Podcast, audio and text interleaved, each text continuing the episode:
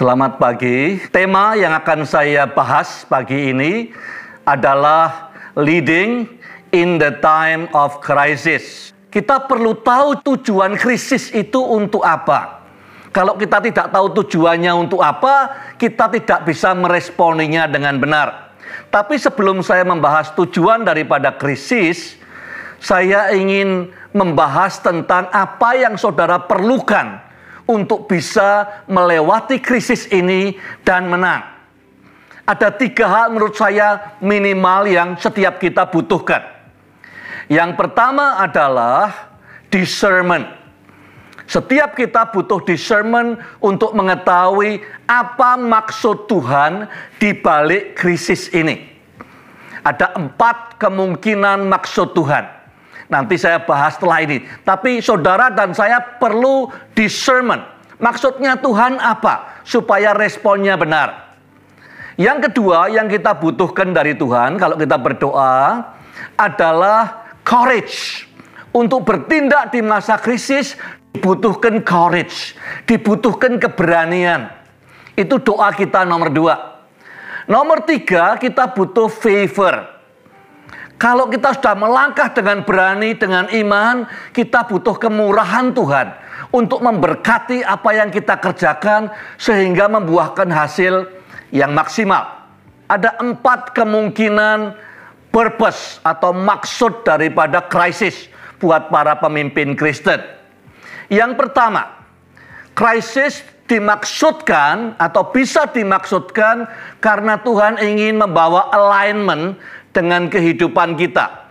Hidup kita, organisasi kita, gereja kita, perusahaan kita mau di-align dengan kerajaan surga. Biasanya krisis muncul kalau nilai-nilai atau arah perjalanan hidup kita, gereja, perusahaan, berbenturan dengan arahnya kerajaan surga atau berbalik arah dengan kerajaan surga. Tuhan izinkan krisis berkali-kali dalam kehidupan bangsa Israel supaya mereka align.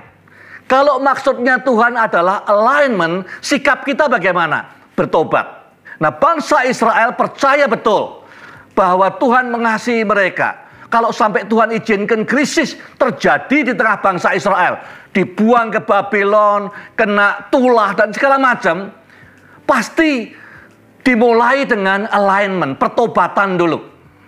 Jadi apa pun tujuan berikutnya daripada krisis ini tidak akan salah kalau kita mulai dengan alignment, memeriksa diri dan bertobat.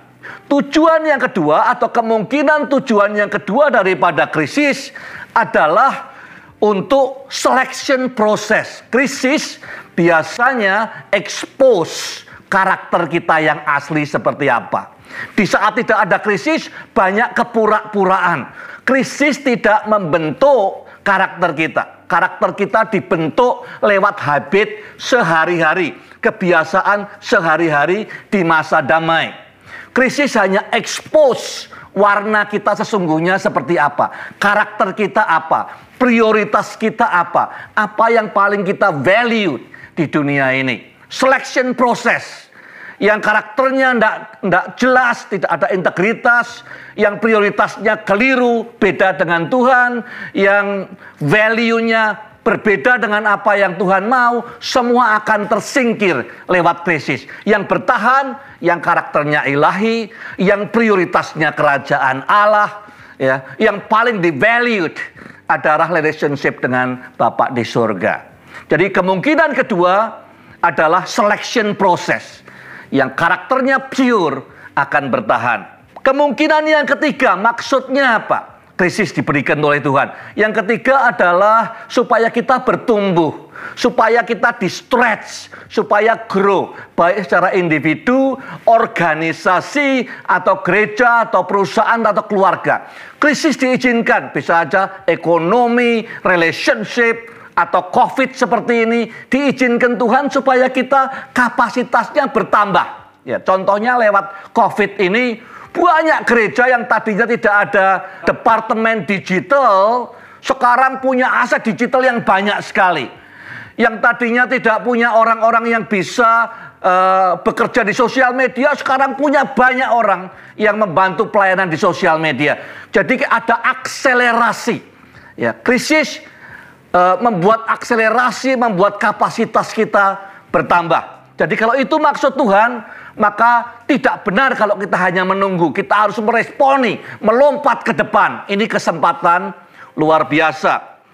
Yang keempat, krisis juga bisa dimaksudkan sebagai awal dari season yang baru.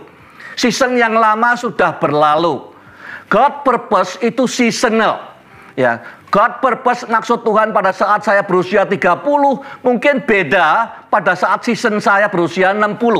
Seasonal. Kalau Tuhan ingin memulai sesuatu yang baru dalam hidupmu sebagai pemimpin atau di gereja, di keluarga, di perusahaan, di organisasi, biasanya krisis itu muncul atau muncul juga unrest, holy unrest dalam kehidupan kita seperti anggur baru dengan kantong anggur yang lama, kalau ketemu terjadilah krisis.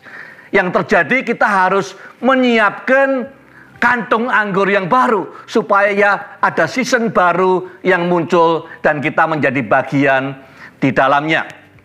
Jadi ada empat kemungkinan krisis diizinkan Tuhan. Mungkin lebih, tapi minimal empat ini. Satu alignment. Dan selalu kita harus mulai dari sini. Entah kita tahu yang tiga lain atau belum, mulai dengan pertobatan dulu. Setelah itu discern apakah tujuannya ini adalah proses seleksi dalam organisasi, dalam gereja, di uh, perusahaan, ataukah ini adalah untuk grow capacity, akselerasi, ataukah ini adalah new season, awal daripada anggur baru dan kantung anggur yang baru.